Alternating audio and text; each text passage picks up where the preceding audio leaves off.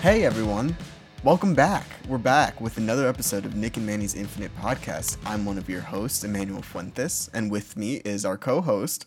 Uh, that's me. That's Nick Reeves. Yeah, Nick, welcome back. How are you? How's how's your week been? I'm doing all right. It's been quite a week, a lot of work, doing something really fun that we'll talk about later. Uh, yeah, just been super busy. Haven't had as much downtime as I'm used to, so I'm a little tired. My voice is kind of shot. I hope that doesn't come through too badly. Uh, yeah, I'm excited to do this again. We had a great first episode, or zero episode last week, I should say. Yes, last week was episode zero, as we're calling it. It was our test episode to see how everything was going to go. And we just want to say thank you guys so much for listening. It blew our expectations out of the water. Want to say thanks to everyone who shared it, who liked it, who just sent us a message saying, hey, I listened to it. That really did mean a lot. And we want to announce that we are now available on pretty much every major platform where you can listen to your podcast. So we are now on Spotify, Anchor, Apple Podcasts, Google Podcasts, and a whole bunch of others. The easiest way to find us is probably going to go through our Anchor feed, and from there you can click onto whichever podcast feed you would like more, and you can just subscribe there, and you'll get all of our episodes each week when we release them. Yeah, it's been an amazing response from everybody. I think, like like you said, it blew us both out of the water. Um, just sharing it on social media, sharing it in the Discord that we're in, everyone was super positive. The messages were really nice. Um, yeah, it was just it was a lot of fun to do the first episode. I don't know. I guess we can talk about this a little bit. We planned it to be episode zero. Did you actually plan to actually release that? Because that wasn't my intention at first. I did indeed plan to release that Okay. because it was our test episode to see how everything was going to be, see how it was sound, and it's good feedback to get from people. Yeah, no, I just thought it was a test recording at first, so I thought we'd just like make sure the audio sounded good, make sure our microphones were okay, all that kind of thing, and then we'd actually do another episode. But it just went so well that we published it. It, it went really well. We did publish it. We got responses about the uh, the fast food French fries. Oh, we yeah, had we a lot of people saying that we were crazy for uh, putting Shake Shack. It wasn't Shake Shack, but we did get responses saying that some of our fries were in whack orders. Uh huh. Which we expected. Yeah, of course, the French fries. They're all going to be subjective, but most people did agree that Burger King was the worst. Yeah, that was that was the universal thing, at least among the people I talked to, was that Burger King was was pretty garbage. Pretty garbage indeed. So, Nick, Yeah.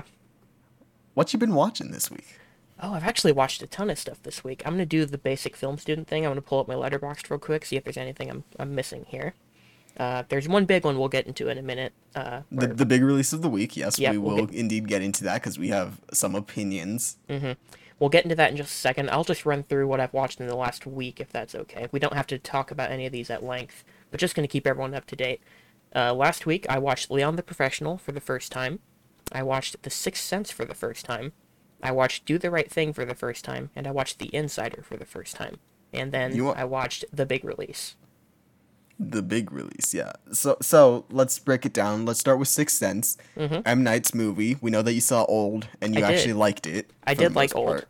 Yeah, I get why people don't like Old, but I liked it for the most part. That's good. So what did you think of Sixth Sense? Uh, I'm. Have you been spoiled for the movie? Yeah, it's kind of hard not to be. I told someone that I'm someone who's been into movies for most of my life. I'm 23 years old. It's kind of on me at this point that I hadn't seen The Sixth Sense and that it was just inevitable that I was going to learn that at some point, which I did. And I think watching the movie for that lens is almost like watching any mystery movie for a second time, is that you know what you're looking for and you're trying to pick up on all the hints along the way. And there's a lot of hints along the way in The Sixth Sense about what the ultimate end twist ends up being. Yeah, we're not we're not gonna spoil it here in case anyone hasn't seen Sixth Sense. But uh, outside of the twist, what do you think of the movie? I really dug it. I thought it was probably one of the best Bruce Willis performances ever. I haven't seen the other movies he's done with Shyamalan, but I get the feeling that, other than maybe the first couple Die Hards, it's probably the best work that any director's been able to get out of him because he's kind of phoned it in most of his career since then. Um, I really liked Haley Haley Joel Osment in it. I didn't realize he got an Oscar nomination for it. He got a Best Supporting Actor nom. Uh, I was really emotionally invested in that, and I think his character paid off really well. I, I I tend to agree with you, except for you said that it was Willis's best performance. I, I think Kevin Smith got a better performance out of him in Cop Out. Uh, that's my. Per- That's the one Kevin Smith movie I've seen, and I was not particularly enamored with it. I had no idea. I had no idea who he was at the time. In fairness, Cop Out is uh, it's not good. It was a very troubled shoot, and Willis was not the easiest to comply with. And that those two have a very interesting relationship with each other. Uh, I know you're not the hugest fan of Smith, but I tend to think you don't hate him uh, in general. You're just not a big fan of his work. I I've only seen Cop Out, so I guess by that by that logic, I'm not a big fan of his work. Uh, I, I don't really have strong feelings about him at this point, just because I haven't seen much from him. I know him more as like a pundit now than as a filmmaker. Yeah. So there's uh he told a, an interesting story a couple months ago about uh the last time he's talked to Bruce Willis was, you know, years ago and then he got a call from him the other day being like, "Hey, you in town?" and him being like, "Yeah, why? What's up?" He's like, "All right, uh can I come over?" And he's like, "Yeah, sure." And they had this really weird conversation with each other and then he never heard from Bruce Willis again. That sounds like Bruce Willis to me. Yeah. Just just the bits and pieces I've heard about him. Yeah, nothing but respect for the guy, but like, you know, get out of your own head sometimes. Yeah. Um, what else did I watch? I mentioned a bunch there. Uh, you said that you had watched Do the Right Thing, Spike Yeah. Lee's Spike Lee's acclaimed film. mm-hmm. Uh, I've seen. I've only seen a couple Spike Lee movies. I've only seen, I think, before this, his last two. I saw BlacKkKlansman, uh, and I saw uh, Da 5 Bloods last year. I really like both of those. And other than that, Spike Lee was kind of a uh, a blind spot for me. But I had the Blu-ray Gotcha. that a friend gave me. Yeah, I watched. I watched it. Uh, I think Friday night. Uh, just popped the Blu-ray in. It's a great looking Blu-ray, and I really dug the movie for the most part. It feels a lot like a play, which I I don't know what I was expecting the movie to be, but it really feels a lot like a play with how characters kind of come in and out. They're pretty isolated. I think they're only on like a couple blocks in their neighborhood, uh, stuff like that. And I thought it was really good for the most part, and it was pretty fun for a little while. And then some of that, some of those tensions started bubbling over more and more. And then at the end, it becomes deadly serious, and it's really harrowing how that movie ends. Yeah, it's it's a it's a classic film. I mean, Yeah. Spike Lee, love him or hate him, you know, his films always have a purpose and a message, and that's Mhm. something that I can always appreciate about his films. Whereas some, they're just made, you know, to be made. Which I mean, if you're gonna make a movie, do you? But I'm glad that Spike Lee always has been advocating for the things that he believes in in his films very Yes. strongly. Yeah, same for me. I didn't. I think I knew he was in the movie. I didn't know he's pretty much the protagonist. It's a big ensemble movie, but I'd say he's the closest thing the movie has to a protagonist. And for the most part, I think his performance really works.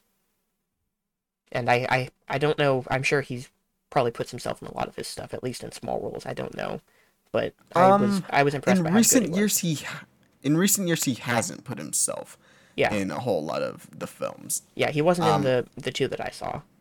Yeah, he wasn't in the last two, which were The Five Bloods and BlacKkKlansman, which are great films. Yeah, that both everyone great. should go watch. And I think you saw one more. I, I think you saw Uh, one more movie last. Two more. Uh, Two. Leon, Leon the Professional. That was the first one I mentioned. I watched that for the first time.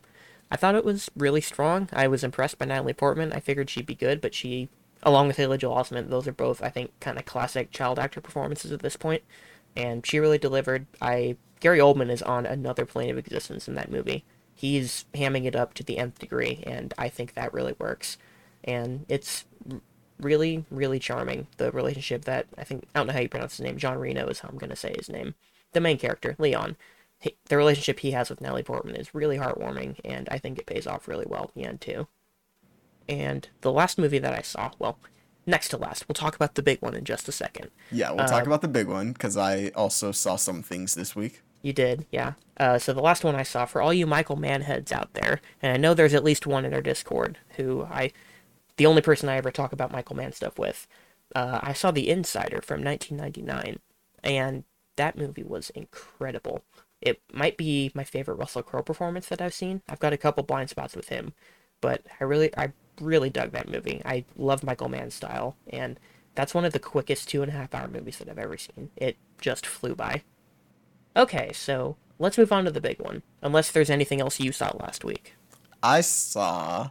I rewatched Jungle Cruise because Okay. I was I was with some friends and stuff, but I I had it on in the background, so I wasn't really paying attention. Well, you did Um, say you know, on the last still there. episode that it was the ultimate background movie. Yeah, it's background noise. The movie.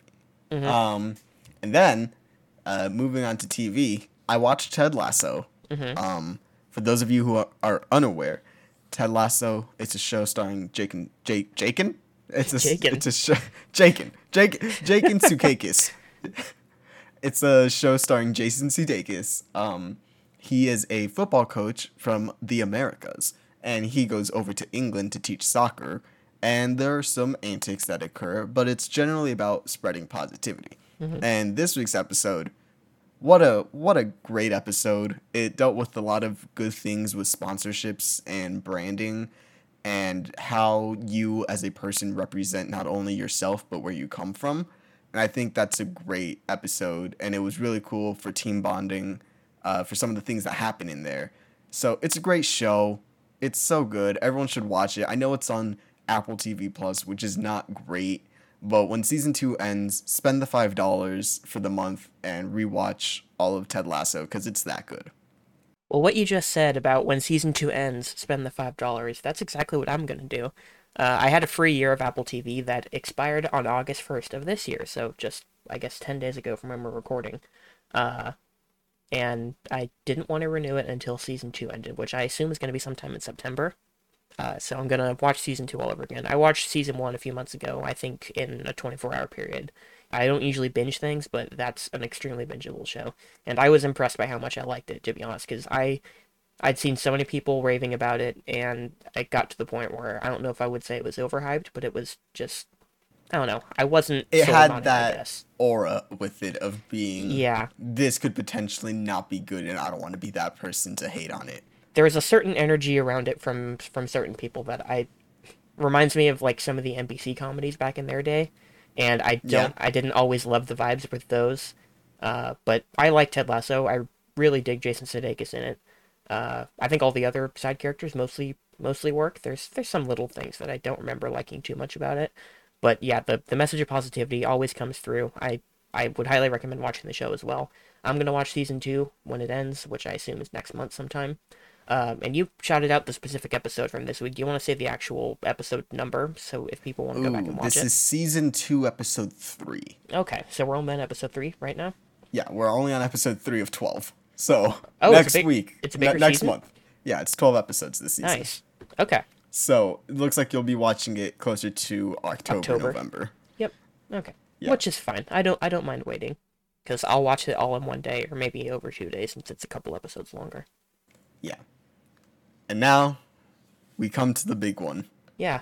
The big release of the week, WB's The Suicide Squad from director James Gunn. It's his return since Guardians of the Galaxy Volume 2. He has produced a couple things. He produced, uh, what was that movie where they're all in the building and they're trying to not kill each other? Uh, the Something oh Project. oh oh hotel something. No, no, no. It was uh, the Something Project. Let's see. I don't know. Yeah, look that up. Hey Jamie, can you go look that up? um, Belko experiment. So the That's Belko it. experiment was before Guardians Two. I think you wrote that. He wrote, yeah, he wrote Belko experiment.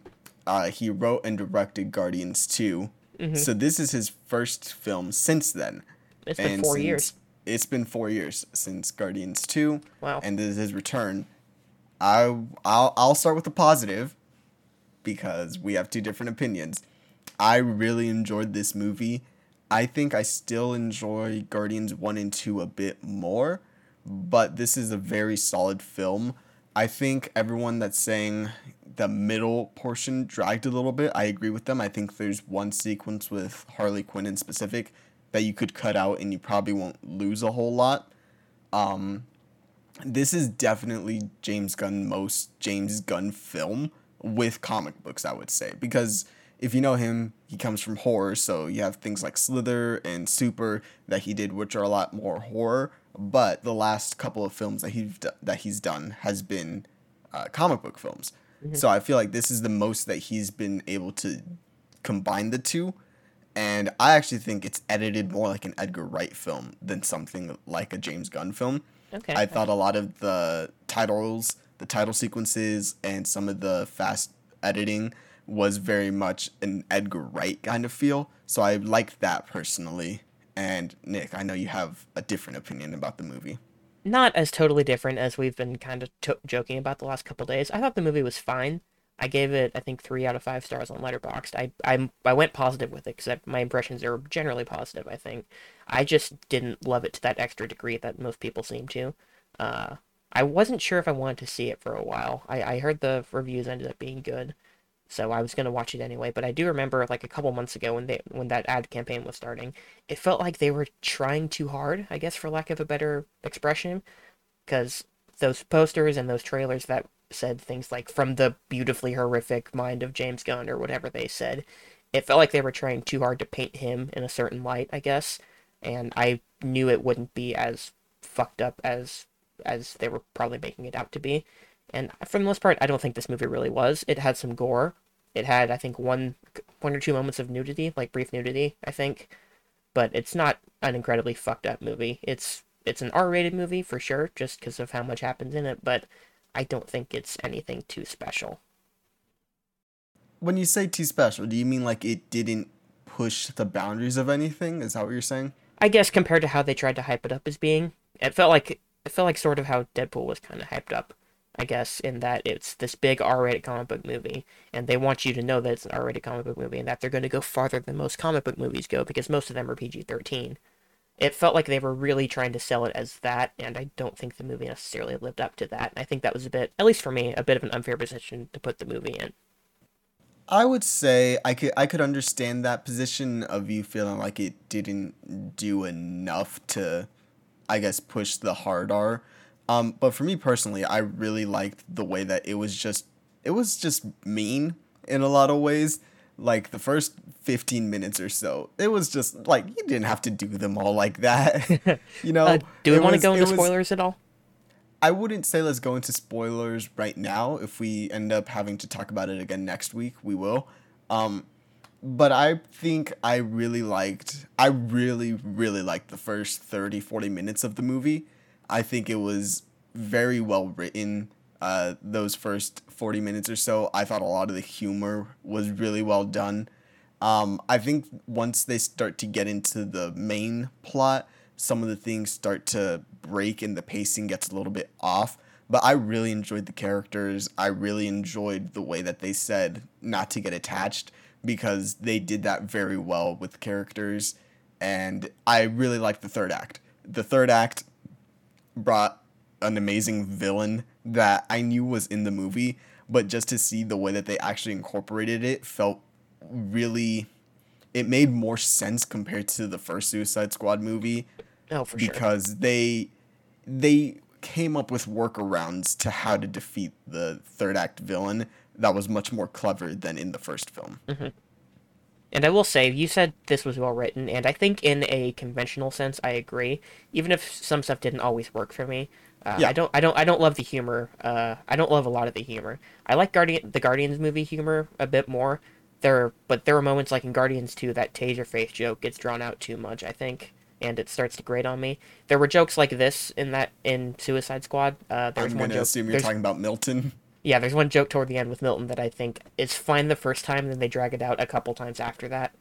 That I'm not a fan of. We won't go any uh, into any more specifics than that. Yeah. But I do think it's well written in the sense that most of the characters are the ones that the movie takes time with. They all have arcs and places that they're going to be at the end of their arc at whenever they they bow out of the movie. So the major characters, they all have moments at the end. Uh, other than other than one, I guess, and I, I guess if I want to segue a little bit, without any specifics, I think Harley Quinn's kind of superfluous to this movie. That's kind of my big problem. I understand her ne- her necessity to be to be there as a selling point, because she's I think the one popular character that came from the first Suicide Squad movie, which is why they gave her Birds of Prey. But I don't think the plot of the movie would be much different if she wasn't there. I think you could easily work around her. I would agree with that. I, I think I like Margot Robbie as Harley. I think I do she too. does a, a really good job.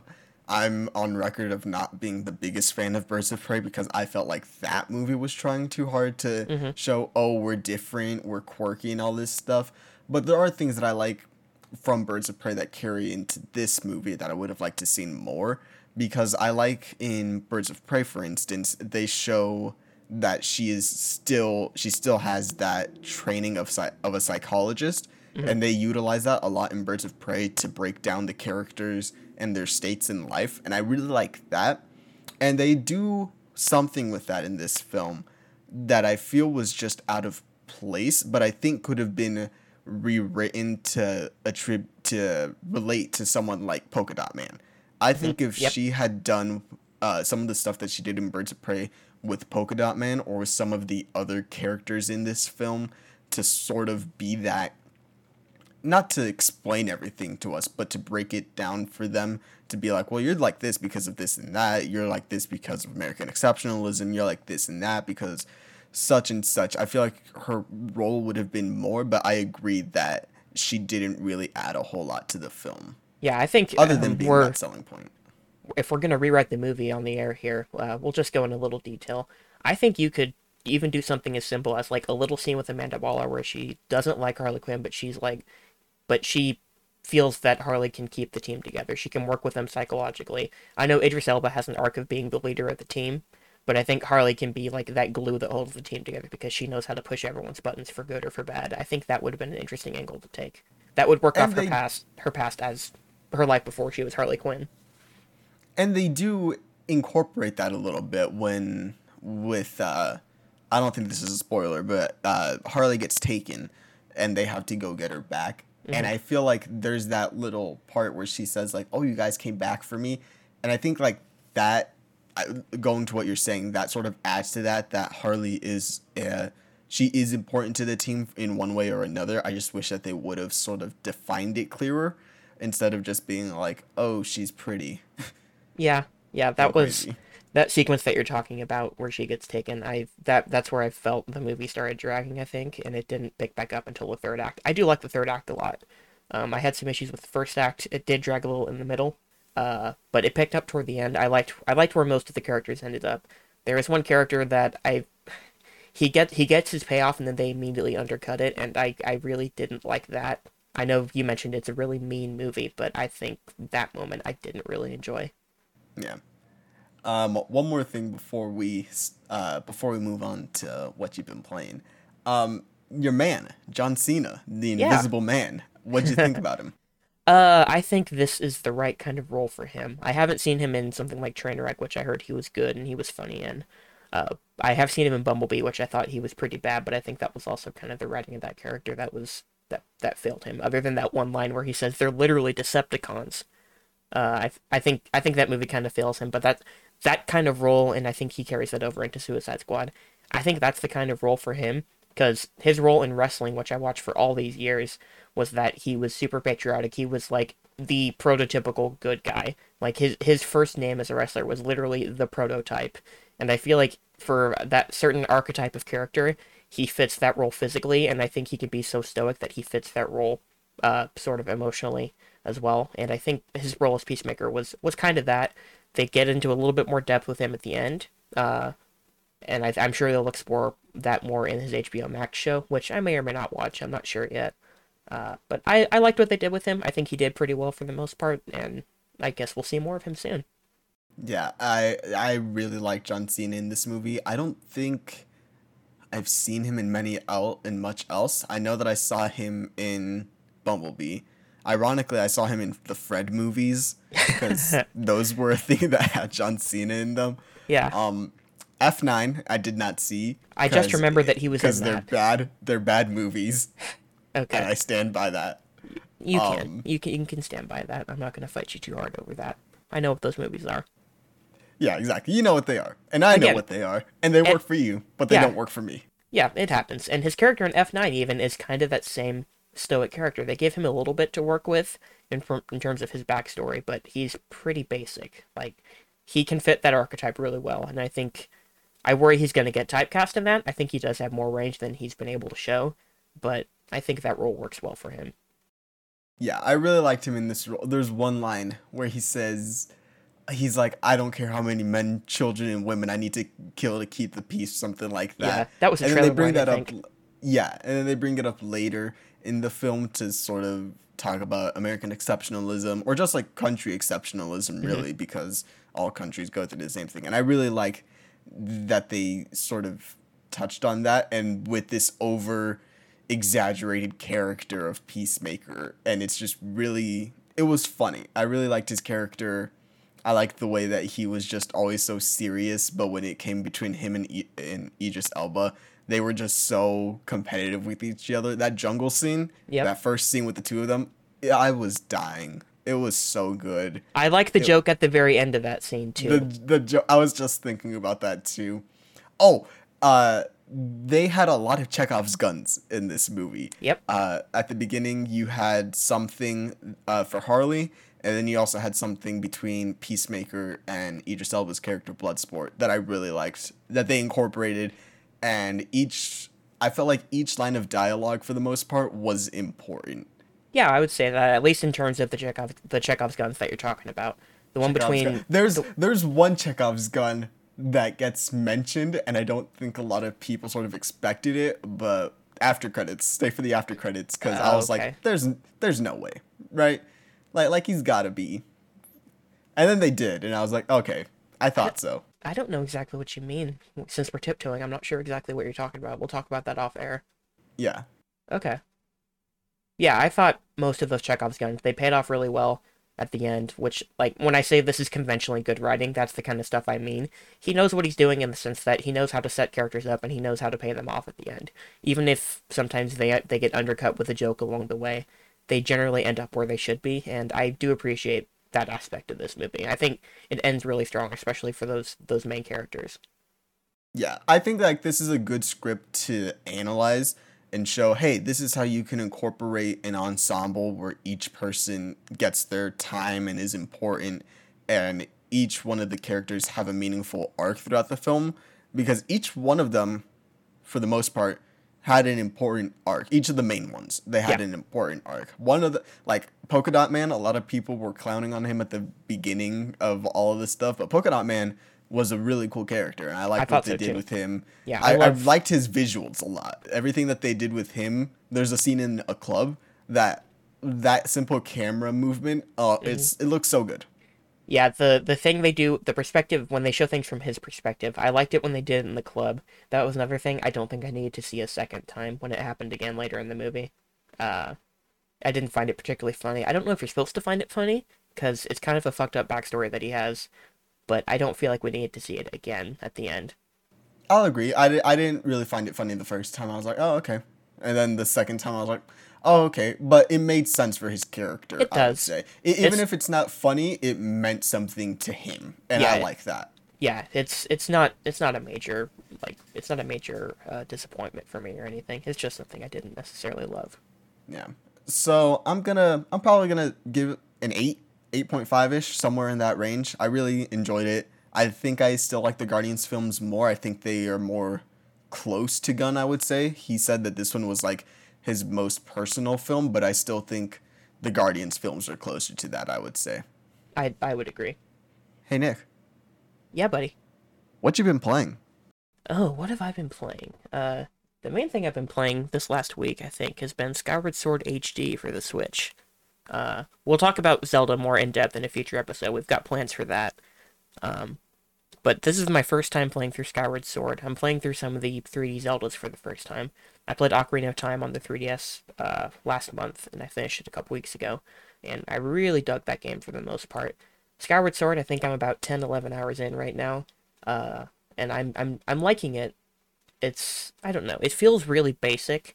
Like my problem my it's funny because my problem my problem with older Zelda games is that a lot of times they're really cryptic in their design and sometimes it's not clear where to go.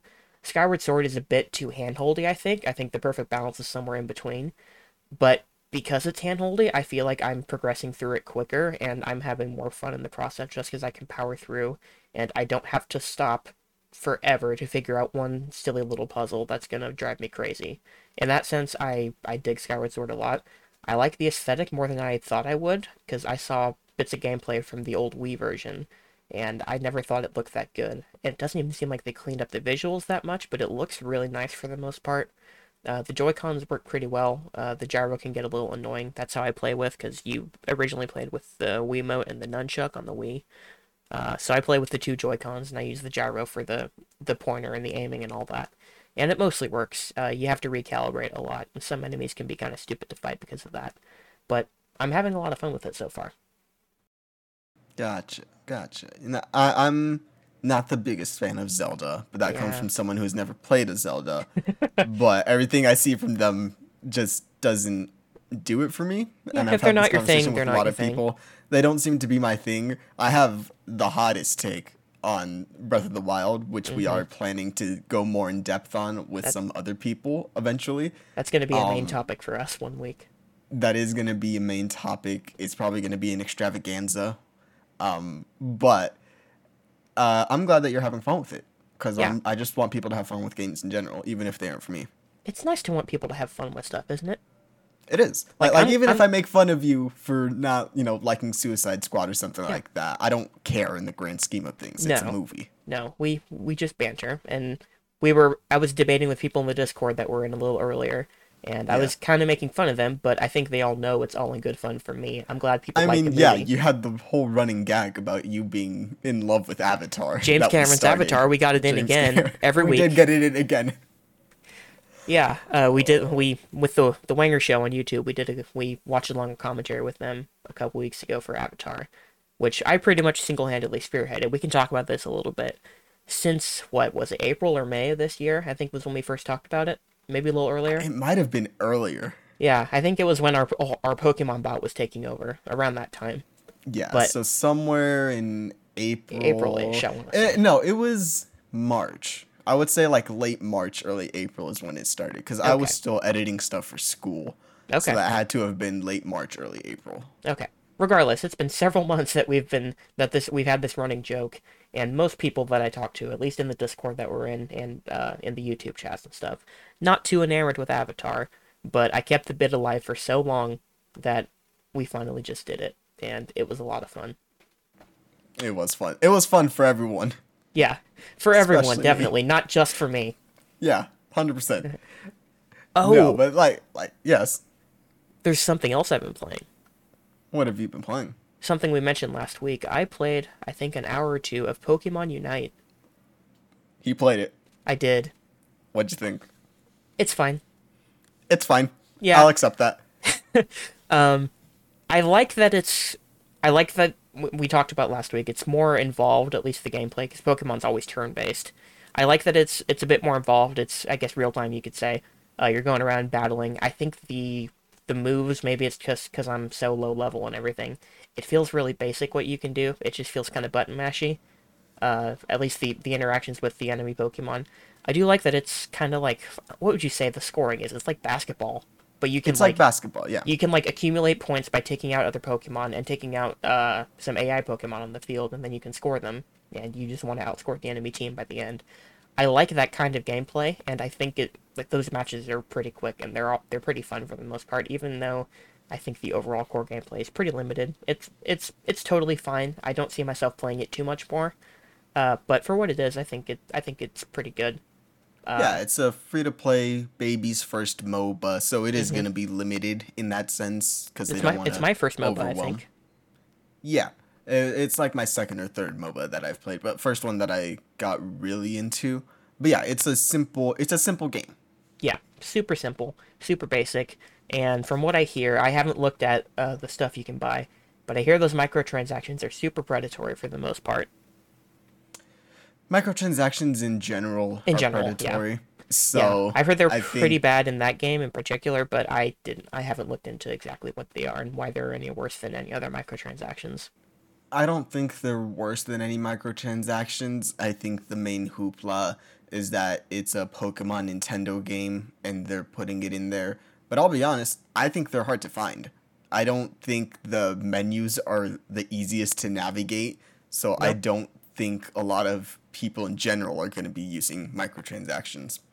Yeah, it, wa- they weren't front and center for me or anything. Like I think, I've I think the only place I actually saw them was when you were picking the costume for your Pokemon. You can just do the regular look, or you can put a little costume on them. Yeah. that's where you can buy them with that in-game currency. But otherwise, I haven't really seen what what the microtransactions are. yeah. No, I agree with you. It's it's fine. Like I said, it would have been funny if we just stopped. I said it's fine, and, and then we just moved on. It's fine. Yeah, it's okay. Uh, so I'm gonna turn it on you now. What have you been playing, buddy? Let's see. I played some more Splatoon. Splatoon Oh, yeah. 2 is Nintendo Splatoon 2. Switch. Great game. Uh, Yep. Played some of the campaign. Fun missions. Uh, It's, you know, there's a lot of focus on the multiplayer of the game, but I really like the campaign because they're just simple seven, eight minute levels, and then you're in and out. Yeah, I I don't find those campaigns to be particularly memorable. I played both of them. I played Splatoon, the first one on the Wii U uh, a few years ago. They're yeah, they're nothing special, but they're fun, especially if you're trying to get the, get the hang of the game. It gets you to use all the different weapons, which I like. Uh, just pretty well designed, pretty pretty easy, pretty fun. Just kind of a nice little time waster, I guess. It's nothing like you, you buy that game for the multiplayer like 100%, but it's a decent little inclusion. I never played the uh what was it, the Octo expansion, the the campaign expansion Yeah, that came out a couple Octo years ago. something expansion. Yeah, it seems more story based, and I personally couldn't care less about the story and lore of Splatoon. That's just not something I care about. I've thought about trying it if it's on sale, but I don't know if I like the campaigns that much. Yeah. Um, on top of that, I played a lot of board games this week, Oh, which we'll. Mm-hmm. get into for the main topic, but I did play a lot of board games. And then lastly, I've been playing Splitgate. So this is a game that came out at least at least 3 years ago. Probably more, but I know the last time I played it was 3 years ago. And it's gotten a resurgence in the last month or so because of some streamer that ended up playing it and everyone wanted to try it. So, do you know what Splitgate is? I've never even heard of it. So, Splitgate is Halo and Portal mixed together. Okay, I'm listening. So, it's an arena shooter where you, you know, pick up guns, you have snipers and shotties, blah blah blah. But there are panels along the walls and stuff that you can shoot portals into and teleport to. So Okay. you're playing Halo, but you can play Portal at the same time. It's about positioning, see where you can get the drop on someone, see the make sure that they can't get the drop on you, so on and so forth. It's really interesting, really fun. I've liked it, and it's just really cool because in the last five years we haven't had a Halo game, but No. that's changing this year. Six years, getting Halo actually. Infinite. Six years was Yeah. Halo Five. Halo Yeah. 5 was 2015, so we're getting Infinite. Yeah, so Fingers crossed we get it in a couple months. They still don't have a release date for Infinite. I think we get it in a couple months. I think we get it in November, yeah. given the way that the technical flight went for Mm-hmm. the most part pretty flawlessly i think we get it in a couple months We did mention last week that we were going to talk about Halo this week. Uh, because we're so jam packed and we've got our main topics to get to, probably going to push that back to next week because I want to. I love Halo so much, I want to delve into it more. So I think we might make that our main topic for next week. yeah uh, stay tuned for our thoughts on halo next There week you go. Thoughts on Halo next week. I thoughts promise. on halo next week Okay, so Um, back back to Splitgate. Uh, I have a question about it then. Yeah. Uh, how'd you play it? Was it PC?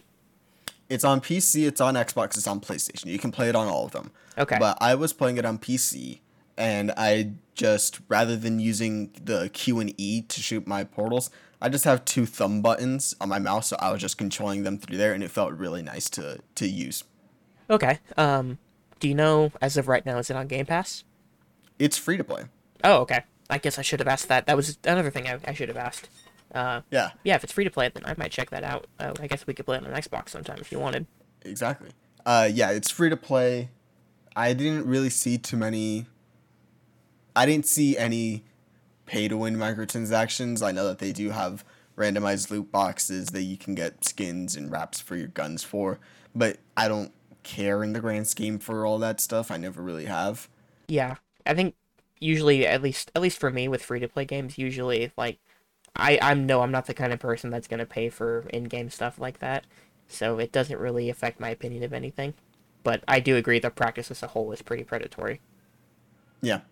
Um, there are a couple things like I think I bought one battle pass for Apex because I really love Apex and I'm sad I haven't been able to play the new season yet.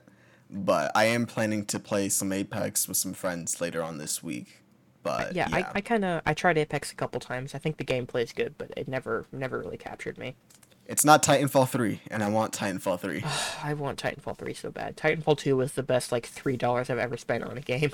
Titanfall 2 is worth every dollar that everyone spent. All right, now this is just going to become a Titanfall 2 segment. Titanfall 2 is one of the best shooters I've played in the last 10 years, at least. I think the it's Doom and Titanfall 2 that I would say are the best shooters I've played in the last 10 years. Yeah, I, I played Doom. I wasn't as I like Doom. I wasn't as big a fan as most people were. Titanfall 2 though, I would say to me that's easily the best FPS campaign of the last generation. Yeah.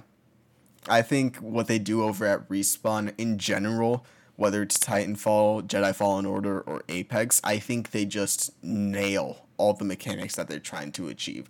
Titanfall 1 was rougher because they didn't have a campaign, they didn't have some of these other things that Titanfall 2 does but they had that core so well in Titanfall 1 and in Titanfall 2 it is just perfected to a T. The momentum that you can get, I've seen people do that opening speed test uh, in the campaign in like 8 seconds. They'll throw a grenade behind them and start going and it is insane what you can do in that game. The guns all feel really good and each one has a viable place that you can use them. I just think Titanfall 2 is incredible. On top of the campaign being really cool, introducing a lot of things that ended up being in Ratchet and Clank Rift Apart. And at the time, everyone was like, oh, you know, blah, blah, blah. But now that it's in Ratchet and Clank, everyone is clamoring to it. And I know that they're different because in Ratchet and Clank, you're generating an entire world, whereas in Titanfall 2, you're generating uh, hallways and stuff. But still, the fact that it was in that game years ago, it's just incredible. Yeah, I you mentioned that opening speed test. I can't remember what it's called for the life of me. I wish I could pull the name of that. But it's like your it's like your endurance test that you yeah, do yeah. in Call of Duty to set mm-hmm. your difficulty. It's it's one of those. Yeah, but anyway, I probably at least a couple days in college. I probably spent like two or three hours a night trying to trying to master that course as best as I could. I think I got it in like the low twenty seconds area. That was the best that I was able to get. I think that's about where I got it too. I, I it was closer to like mid twenties, but somewhere in that range was about as best as I could do. Yeah. Now, Nick, what have you been up to this week? I I know you have a big topic that you want to get to.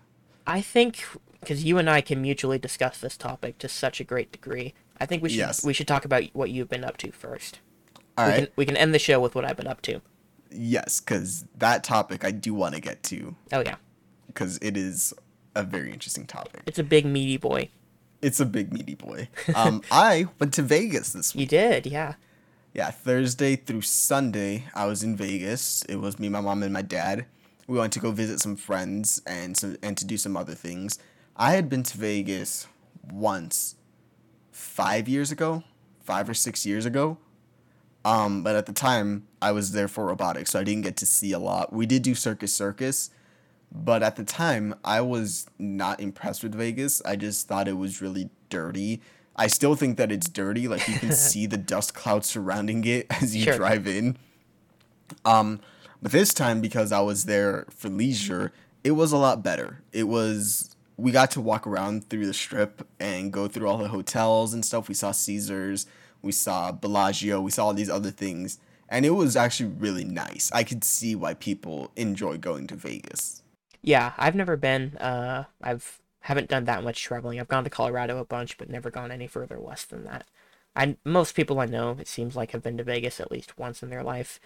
It's a place I've really wanted to go. I would have loved to go there because in a couple weeks from when we're recording this, WWE is in Vegas for their big SummerSlam show, and that seems like it's going to be bigger than what WrestleMania was. I would have loved to turn a Vegas trip into that.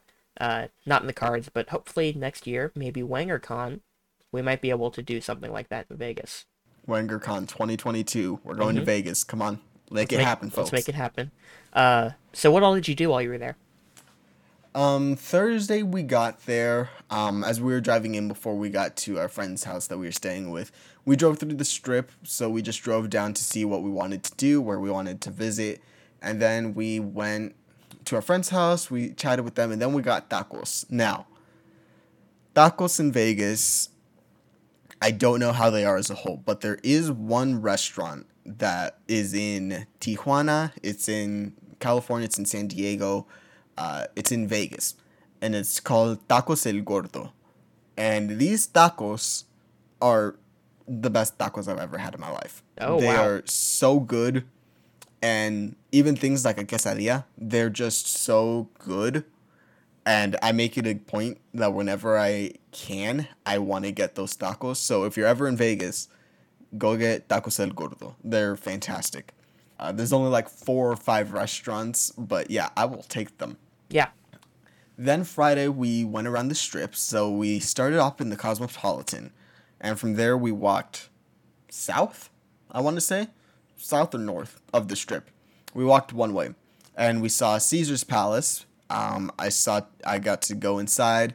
We saw a lot of the architecture that was in there, and that was really cool. They had these ceilings that were not like projection mapped, or I don't know if they were, but they were made to look like the sky. So it was mm-hmm. very bright blue, and then um, you had clouds being superimposed on it, and they had a giant fountain in the middle, and so that was really cool. Um, but that was pretty much the way that we would handle the strip. We'd see a hotel, we'd go inside, we'd go through the casino and try to find some of the other stuff that was there, and then we'd end up leaving. But while we were there, I had a couple of things that I wanted to do. Uh, I wanted to go to New York, New York, because I'm in love with New York, even though I've never been. It's been my dream city for a while that I've always wanted to go to. I've just always loved it. So I wanted to go see New York, New York. And as we were driving, we looked and there were a bunch of restaurants. So you had Guy Fieri's restaurant, you had Giada, you had Gordon Ramsay and his 16 different restaurants in there. But we're driving and I look to the right of me and I see uh, Buddy Valastro uh, pizza cake or something like that or whatever. And I'm like, oh, the cake boss has some the cake boss has some restaurants here. Oh. And so uh, for those of you who don't know, Buddy Valastro, he's the host of Cake Boss. TLC, uh, old sh- not old show, but it's a show that was on for many years. It is I don't think it's on anymore, but he he's a chef baker from New Jersey, grew up there, has his dad's restaurant, uh, and they do a lot of baked goods and stuff. So I on Friday when we went in, I wanted to get a cannoli and a piece of cake, and I got a cannoli and a piece of cake, uh-huh. and I was I was so satisfied. that was all I needed for that trip. After that, I was good to do whatever. I did not care. You transcended in that place. That's what happened. I did. It was it's it's a childhood thing of mine. I grew up watching Cake Boss a lot, oh, so yeah, being able it. to actually have one of those treats and stuff, and not having to drop to go all the way to New Jersey, Hoboken, New Jersey, that's where it's located. uh, it was just really awesome. So we did that. Then we went through New York, New York. There were a couple things that we saw, but honestly wasn't too impressed with a lot of the shops there. Um, but we ended off with a roller coaster that was in New York, New York, and it takes you up and down, loop to loops, all around through the outside, and that was really cool. And then that was pretty much it for Vegas. And then we saw Cirque du Soleil that night. It was technically incredible. Uh-huh. Lots of great uh, production. A lot of the acrobatics were incredible but I'm not a big circus guy. They just weird me out. I find circuses to be a lot scarier than horror films. Like when everyone says that Hereditary is one of the scariest films of the last 10 years, I would rather watch Hereditary 10,000 times than go to a circus again. okay. I've never been. Are, I, I, don't really have an opinion on circuses. Uh, they're just not for me. I don't think they'd be like particularly for me either. Like I've heard everyone goes to Cirque du Soleil when they go to Vegas, and I don't know. I feel like I can find things that are much more up my alley to do there. For sure, and there's a lot of other things. Usher started his residency there. Reba was there. I wanted to go see Reba. I'll go see Reba. Uh-huh. Uh, Reba starts in December though, so we couldn't go see her.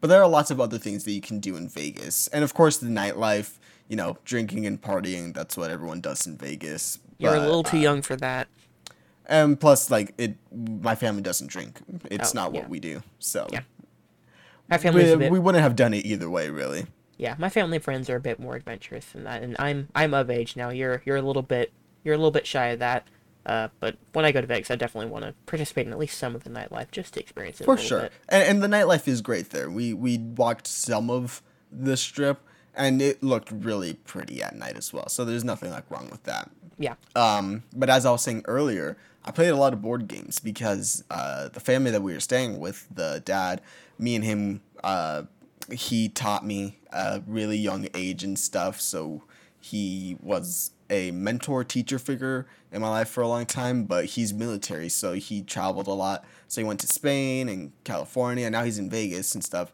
But we both like board games a lot. So I played Ticket to Ride, which is a train game. I don't know if you've played it. No.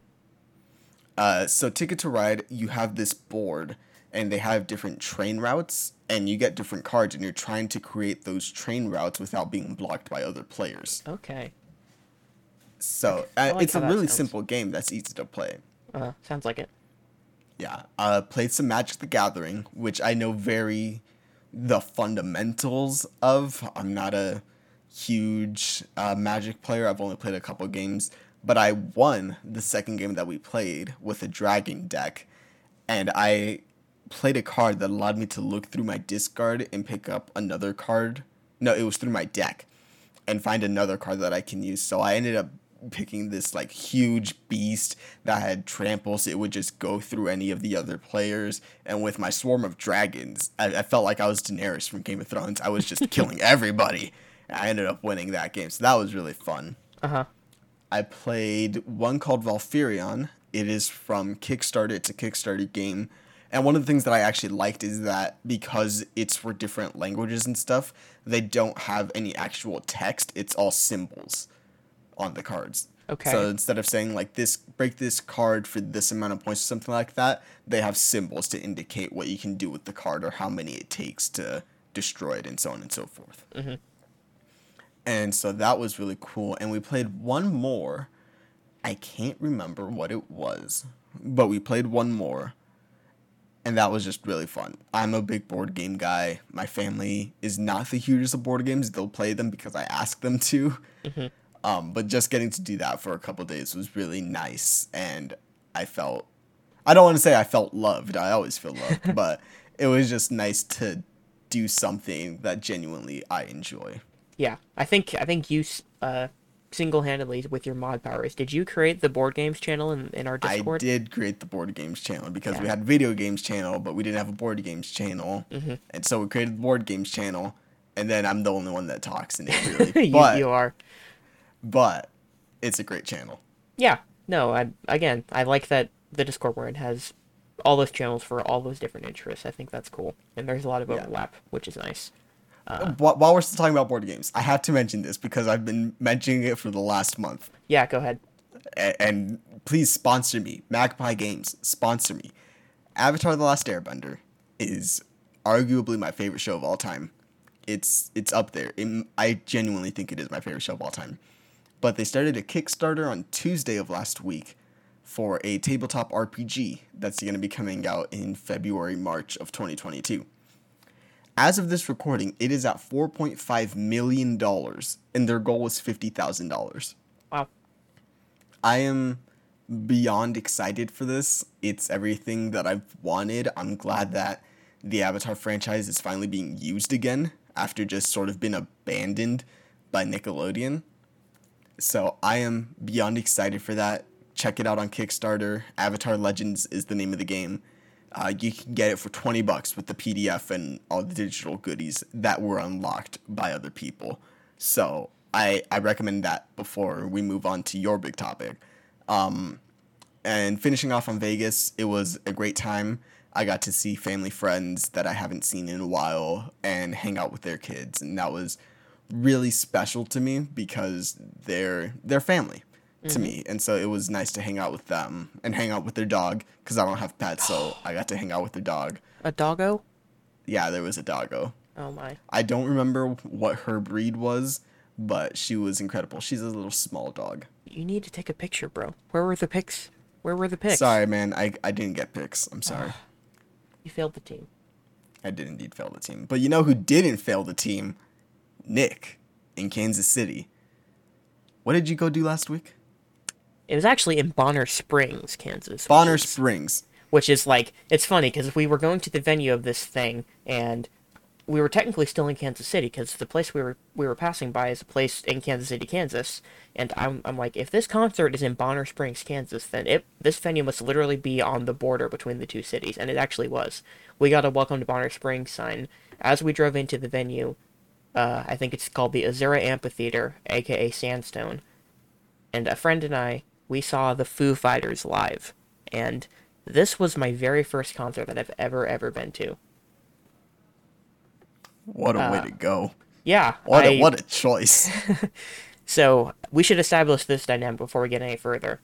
Of the two of us, I am not the biggest Foo Fighters fan. That that no, goes you to not. you. You are much bigger a fan of Foo Fighters than I am. Yeah, Foo Fighters is my favorite band in the whole wide world. Uh, I love them. Listen to all their albums multiple times. Uh, Dave Grohl is a treasure. He's just what a guy. That's all I can really say. What a guy. Everything that I see from him is caring and just being a genuinely good person. And I've seen a lot of the documentaries um, from Foo Fighters and stuff, so it's not always happy go lucky and stuff, but they're one of the bands that I will consistently listen to. Um, and I'm always glad to hear new music or anything from them, really, even if it's their side projects. Uh, Shifty, Chris Shiflett, he has his own uh, band and he has his cooperation with, I believe, Taylor Guitars, but don't call me out on that. I believe he has a sh- he has a Stratocaster that's after him. I want to say, but again, don't call me after that. Anyways, they all have deals with other guitar companies, and it just sh- it comes out in the passion that they have behind their music. So they are by far my favorite band. I haven't seen them live. I did see them play Lollapalooza because that was showing on Hulu, and that was awesome. But tell me about the live experience. Yeah, so I guess I should talk about my Foo Fighters fandom a bit before. I've always like casually liked them. I heard a handful of all the major songs you'll think of when you think Foo Fighters. Those are songs that I'd heard just on the radio or in video games, whatever.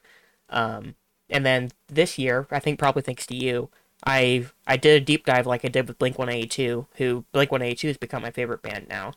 I did the same deep dive with Foo Fighters, just went through all their main albums. I think I went through uh, was Saint Cecilia, that side album they did. I went through all that. Uh, I went through it once. I went through some of the albums a second time. I really dig Medicine at Midnight, their most recent album in particular. I think top to bottom, that's one of my favorites. But I I became a pretty big fan. My my buddy brought up the idea of going to see him. The tickets weren't ungodly expensive, so we went, and it was one of the best nights of my life. That's that's what I'll tell you right right off the bat. Uh, it was uncomfortable for a little while at the at the start when we got there. We had to stand in line, I think, for about maybe a half hour. It wasn't too bad. Uh, super crowded. I Dave at one point on stage he said eighteen thousand. I know that's what the venue holds. It's an outdoor venue, I should say. I know that's what the venue holds, and it felt like it, it couldn't have been any lower than 17,000. The amount of spaces that were available in the lawn where we were seated, they were really hard to find. So it was pretty packed, maybe a little too packed considering what's going on in the world right now. Yeah, but, which which yeah. this was before Delta had come out and stuff, but either way, some would say it's still too early to hold these large concerts, but you were saying yeah, it's a little iffy. Like my, my buddy and I, we were vaccinated, so like we were we were all good with going. Uh, we got a seat in the lawn. Uh, oh, I guess I should say before we sat in the lawn, there was a merchandise stand right inside on the left, and I I I had gotten cash from an ATM because I wanted to get a T-shirt, and I got my T-shirt. It's the tour shirt with all the dates on the back, stuff like that. And what I didn't, what I wasn't prepared for, was that they had a bunch of vinyl records hanging up there that they had for sale. So they had most of the most of the albums. I think they had Medicine at Midnight, which is the one that I bought. They had Concrete and Gold. They had uh, In Your Honor, I think, uh, and one other. It wasn't it wasn't Wasting Light, I remember, and it wasn't Color and the Shape because those were two I was surprised they didn't have there. One by one. Uh, might have been. I, I don't I don't know them as well as you do. Foo, I, you'll just go through all the names and I'll Sonic be like, Highways, hey, maybe. Echo Silence, Patience, and Grace. Wait, which one? I think I'm pretty sure Sonic Highways was there. Uh, Sonic Highways I, is the one that no one talks about. I yeah, like the album. It's fine. But... There's there's a couple good songs on there. It's not one of my favorites by any means. Yeah. Uh, yeah. So I got my Medicine at Midnight vinyl from there because I'm a I'm a vinyl collector. I dusted off the record player for the first time in almost a year and a half, I guess, uh, and actually listened through that on Friday night, which was a blast. Uh, yeah. So after that, we went in. We got our seats on the lawn. Uh, and it was a while before the opener, which was a band called Radkey, which is a local band to KC. They were touring with them for a few different dates. Uh, they came on stage. They were the opener. They played for about 45, 45 minutes, I think, and they were pretty good. I've I, I don't want to get in trouble with the Radkey fans out there. There were two people in line right behind us that were both wearing Radkey shirts. but I don't know if I feel if I feel that they're any better than just a concert opener kind of band. Like they're good background rock music, but I don't have stronger feelings beyond that. Um, but once once they were done, there was probably I guess a, almost a half hour of stage setup. I think they said that the Foo Fighters tweet that they'd be on at 8:30 where we were, and they didn't end up going on stage till nine. So I wonder because they played for two and a half hours. They played from nine to 11:30, which is what I heard that you should expect is that they'll be on stage longer than most than most main bands at concerts will be. So they were on for two and a half hours once they got on stage, and I think they would have played for three if they'd been able to get on stage at 8:30 like they wanted to, because they had a hard out at 11:30 here. And they went through 20 songs. Now I'm gonna play a game with you now. Okay, are you ready? Yeah. All right. So I, I'm the biggest fucking dweeb. I took notes on every song that they played and about some observations I made throughout the concert. So mm-hmm. this is going to be really indulgent on our part, and if you don't know Foo Fighters, I'm so sorry. I'm going to have you guess. Try and guess. I'll give you 20 guesses. See how many songs you can get that they Okay. played. All right. Now I will. I will give you two caveats at the start. There are there are 18 actual Foo Fighters songs. They did two covers, and because you're a fan, you might know the ones that they did. But Okay. if you if you want to start guessing, uh, I will tell you yes or no to the ones that you said. All right. The two covers, I'm gonna go with "Somebody to Love" by Queen Yes, that's one.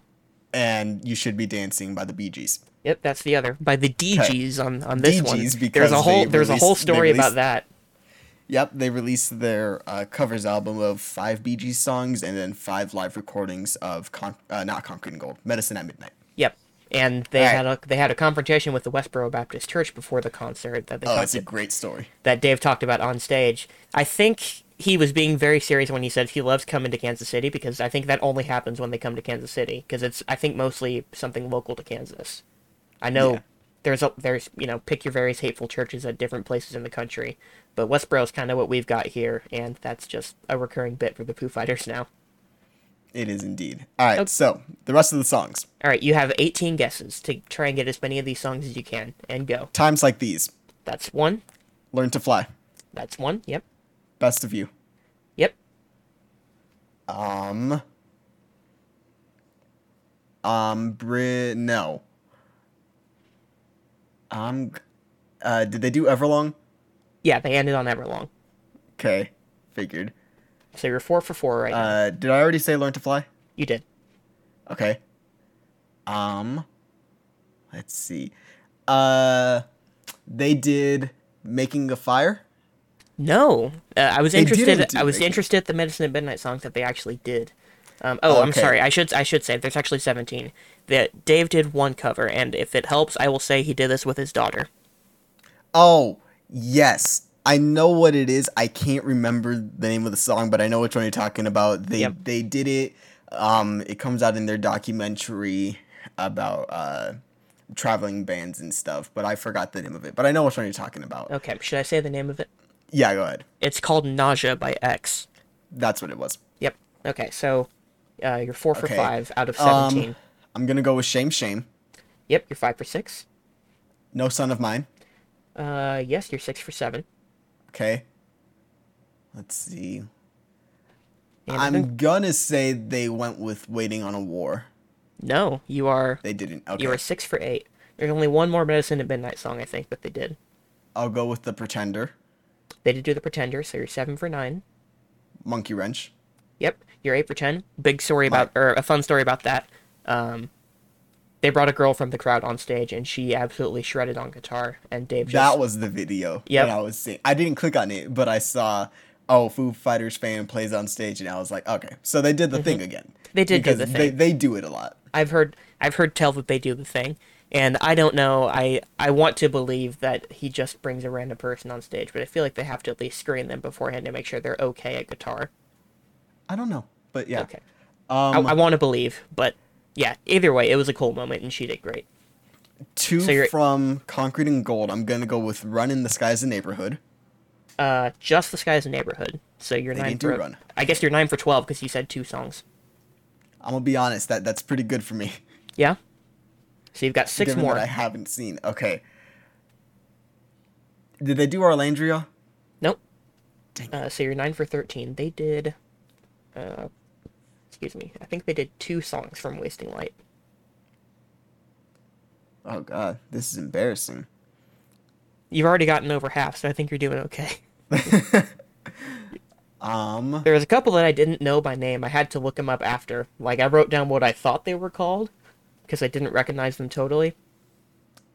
I don't think they did Big Me, because I don't know if they're performing that one still. No, I don't. I don't even know what that song is off the top of my head. So nine It's for the one that makes fun of the Mentos commercial. Um, You got three more guesses. See what you can get. dang it. Um,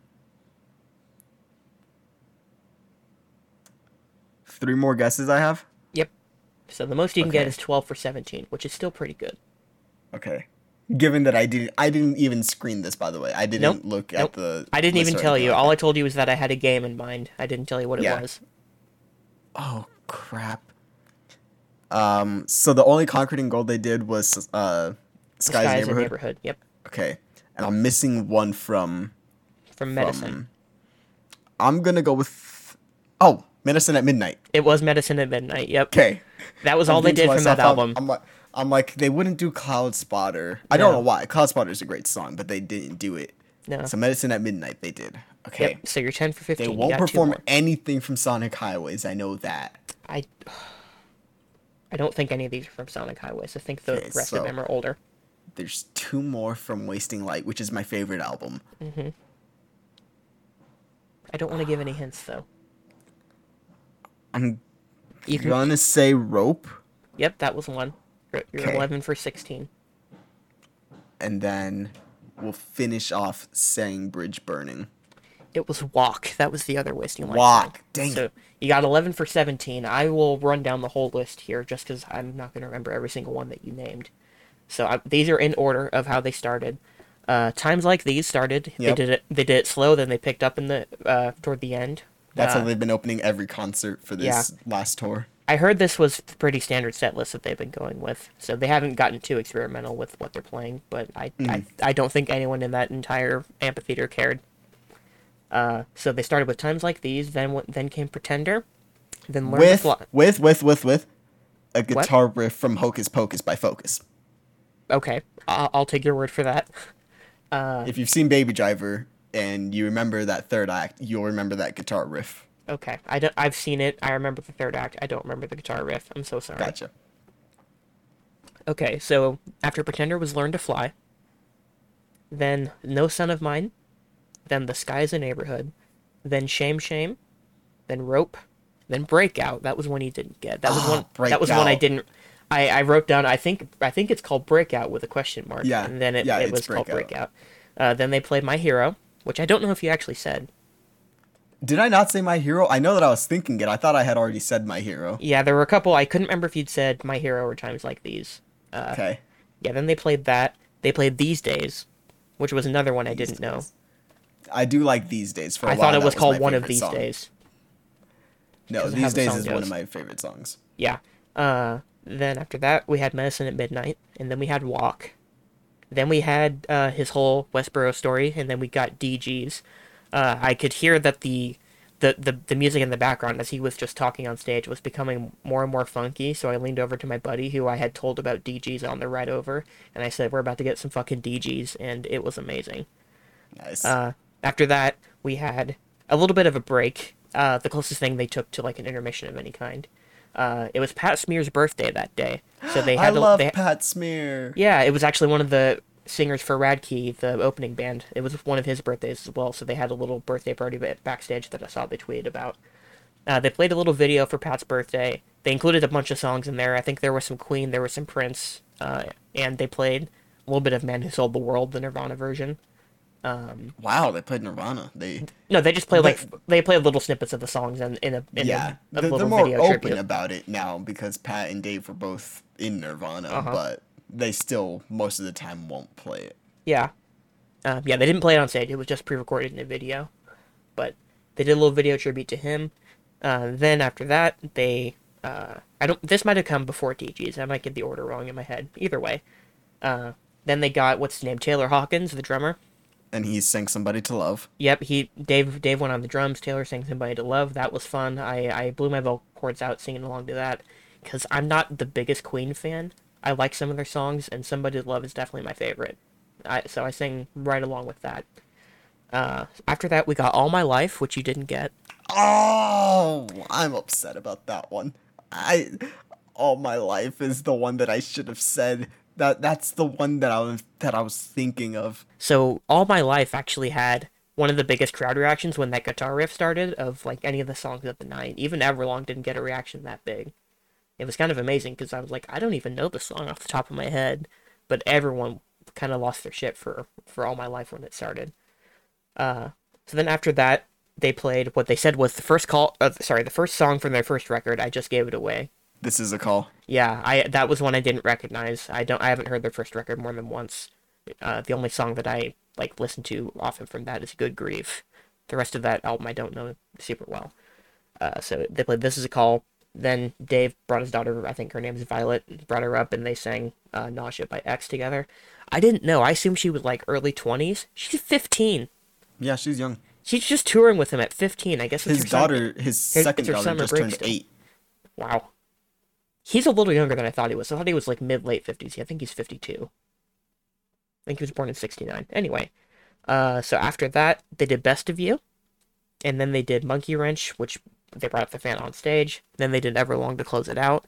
They held that they held that last note on Everlong as he was saying goodnight. They probably held it for like two or three minutes as as the uh, as the amphitheater was clearing up, and it was really cool. And that was how it ended. It was a ridiculous traffic jam trying to get out. Uh, we were parked at the front because we were among the first people there, so we were the last people to actually get out. And all the cars in that area, they they all were blaring Foo Fighters out of their speakers, and everyone was just kind of partying in the parking lot, and we were sitting in our car. And then we left, and that was the night. But it was a total blast being there. Like that feeling, that energy, I haven't really felt before. I've never been at a concert, especially not with because I know Foo Fighters has a reputation for being one of the best bands to see live. Like even if you're not a fan of them, their energy is just infectious, and I felt that really strongly there. Because, like I said, I'm not the most massive fan. I like him a lot. I like him more now. I will say I've gone back to listen to more since that concert. But just being there, feeling the energy from everybody, like Dave's energy on stage was infectious. He knew how to play with the crowd. That's a skill set that I don't think every singer has like I'm sure most singers probably don't have as good a skill set as far as working the crowd as he has. But it was just a total blast from start to finish. That's just great to hear. Yeah, I, I felt that. I felt bad that I got to go before you did. That feels Listen, unjust. it is what it is. It feels unjust. That's all I'll say. Sure, I- I'll take that. Yeah. Uh, I took some. I took a couple notes because that's the that's the kind of loser I am. I'm sitting at a concert and I'm opening the notes app on iPhone to take some notes about what happened so I can talk about it on a podcast. Uh, I I noted that the backup singers were great. They shouted out the backup singers a couple times. I didn't know that his daughter was among them until later in the show. Uh, he was really sweaty, like immediately. Like by the end of times like these, he was drenched in sweat, and he w- looked like that the entire night. It was kind of amazing. I don't know how he did it. Yeah, Um, yeah, I think most of these I talked about. Yeah, there was. I will say at the end of Best of You, which isn't one of my favorites. I do like that song, but they had probably a good two to three minute extended like instrumental at the end of that song, and that might have been the highlight of the whole show. The instrumental that they do at the end of Best of You was was incredible. if it's the same one that I saw for Lala, then yeah, it's really good. I mean, in general, them just on stage doing anything is pretty good. yeah, yeah, that that's how I felt the whole show. But that that one moment, other than the fun stuff like doing Queen, doing Dee Gees, and and bringing the fan up on stage, as far as like actual musical moment, I think that was the highlight of the whole show. That was where everyone was just syncing up perfectly at their best.